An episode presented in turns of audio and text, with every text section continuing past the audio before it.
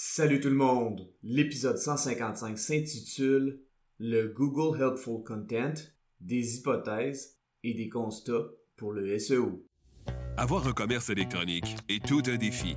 On vit souvent des déceptions ou de la frustration. Que faire pour rentabiliser mon commerce en ligne? Qui engager pour m'aider à réussir? Comment évaluer le ou les professionnels qui ont le mandat de rentabiliser mon commerce électronique et de le transformer en véritable actif numérique? Vous écoutez Commerce électronique et actifs numériques avec Nicolas Roy. La raison d'être de mon podcast est très simple.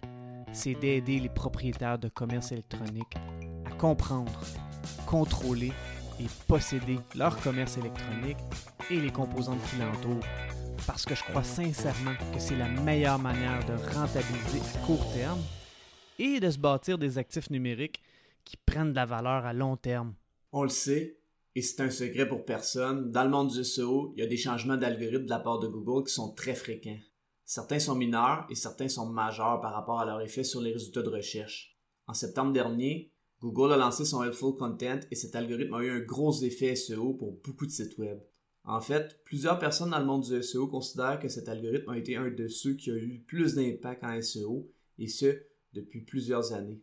Dans cet épisode, je vais parler d'hypothèses qui ont été faites en utilisant la documentation de Google, mais je vais aussi donner des exemples. Si vous voulez une consultation privée pour le SEO de votre site web, je vous invite à vous rendre au nicolaroy.pro et à prendre rendez-vous avec moi. Si vous écoutez ce podcast depuis un certain temps, vous savez que je dis souvent que quand Google dit de tourner à gauche, il faut souvent tourner à droite. Par contre, je dis aussi que Google dit souvent la vérité. C'est une des raisons pourquoi en SEO, il faut être bon à reconnaître des patterns il faut être prêt à faire des tests ou à suivre les tests des autres. Avec le Helpful Content, il faut débuter par lire la documentation de Google parce que même si Google ne nous dit pas tout, dans ce cas, il est clair qu'ils veulent influencer le comportement des propriétaires de sites web.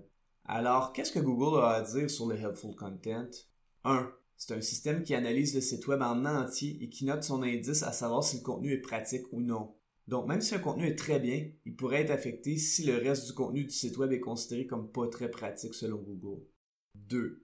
Ça vise à récompenser les sites web qui créent du contenu qui donne une expérience favorable aux utilisateurs, alors que le contenu qui ne donne pas une bonne expérience utilisateur va moins bien performer en SEO. Ok, donc Google pourrait certainement avoir un accès à cette information-là avec les données de son moteur de recherche, de Chrome et même avec Android.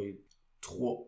Ce processus est entièrement automatisé en utilisant un modèle de machine learning. Ça, c'est assez important parce que ça dit que c'est une intelligence artificielle qui permet de classifier ce qui est utile de ce qui l'est pas. C'est super intéressant parce qu'en ce qui concerne le helpful content, je me suis toujours demandé comment séparer ce qui est utile de ce qui l'est pas. À mon humble avis, c'est tellement relatif d'une personne à une autre, tout dépendant de ce que la personne recherche et ce à quoi elle accorde de l'importance. Peu importe, on sait maintenant qu'une IA a été entraînée à prendre cette décision-là. 4. Le système de classification est constamment en opération pour évaluer les nouveaux sites web et les plus anciens. Ça, c'est tout de même une bonne nouvelle parce que ce que j'en comprends, c'est qu'on peut toujours améliorer son score et que si un site web a été frappé négativement par ce changement, on peut régler le tout assez rapidement. 5. Les sites web qui sont analysés par le système de classification du contenu aidant peuvent être analysés pendant des mois. OK, pour ce point, ce que j'en comprends, c'est que le modèle d'analyse a quand même besoin d'une certaine quantité d'informations pour donner une note ou une cote de contenu aidant au site web. Google nous pose même certaines questions pour nous guider. 1. Est-ce que le contenu présente l'information d'une manière qui vous donne envie de lui faire confiance comme une source claire, des preuves de l'expertise impliquée, des informations sur l'auteur ou le site web qu'il publie, par exemple des liens vers une page d'auteur ou une page à propos d'un site? 2. Est-ce que le contenu est rédigé ou révisé par un expert ou un passionné qui connaît bien le sujet? 3. Est-ce que votre contenu démontre clairement une expertise directe et des connaissances approfondies? Par exemple, une expertise qui découle de l'utilisation réelle d'un produit ou d'un service ou de la visite d'un lieu. 4. Avez-vous un public existant ou visé pour votre entreprise ou votre site qui trouverait le contenu utile s'il venait directement vers vous? 5. Votre contenu donne-t-il au lecteur le sentiment qu'ils doivent effectuer une autre recherche pour obtenir de meilleures informations provenant d'autres sources? 6. Est-ce que les signatures conduisent à des informations supplémentaires sur l'auteur ou les auteurs impliqués? En donnant des informations générales sur eux et les domaines sur lesquels ils écrivent?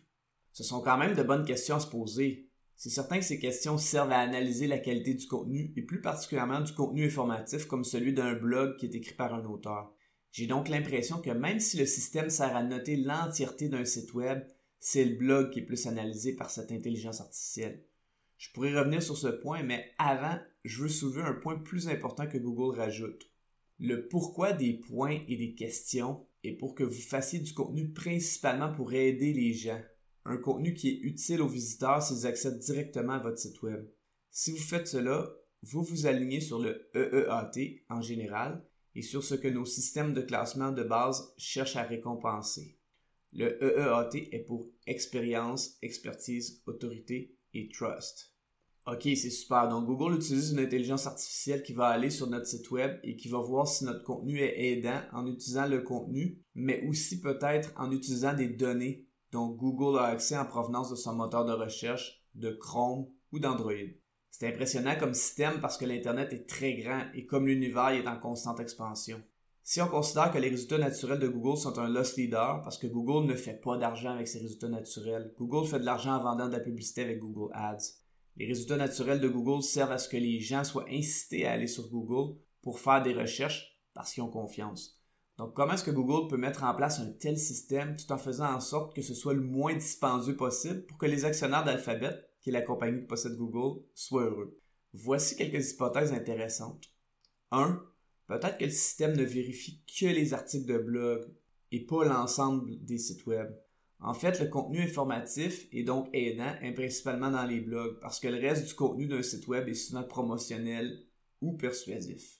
D'ailleurs, les pages de catégorie et les pages produits des commerces électroniques ne semblent pas avoir été touchées par le changement ou plutôt l'intensification du helpful content.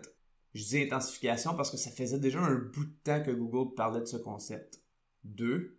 Une autre hypothèse est que l'intelligence artificielle que Google utilise pour évaluer si le contenu est aidant ou pas a probablement un nombre limité de tokens. En intelligence artificielle et en traitement automatique du langage naturel, un token fait référence à une unité minimale de texte ou de langage. Un token peut représenter un mot individuel, un caractère ou même une sous-unité comme une partie de mot dans certaines techniques de traitement du langage. Les tokens sont utilisés pour décomposer le texte en éléments plus petits et plus gérables afin de faciliter le traitement par les algorithmes d'intelligence artificielle. Donc si l'intelligence artificielle de Google utilise un nombre limité de tokens pour pouvoir scaler et analyser les blogs d'un nombre énorme de sites web, ça signifierait que l'information les plus importantes doivent être présentées assez rapidement dans un article de blog. Sinon, l'intelligence artificielle pourrait manquer ces éléments et faire baisser la cote du contenu aidant. 3. Un élément qui semble être un point important à prendre en considération est que le Helpful Content semble vraiment analyser le texte, mais pour le moment, cette IA ne semble pas analyser les images.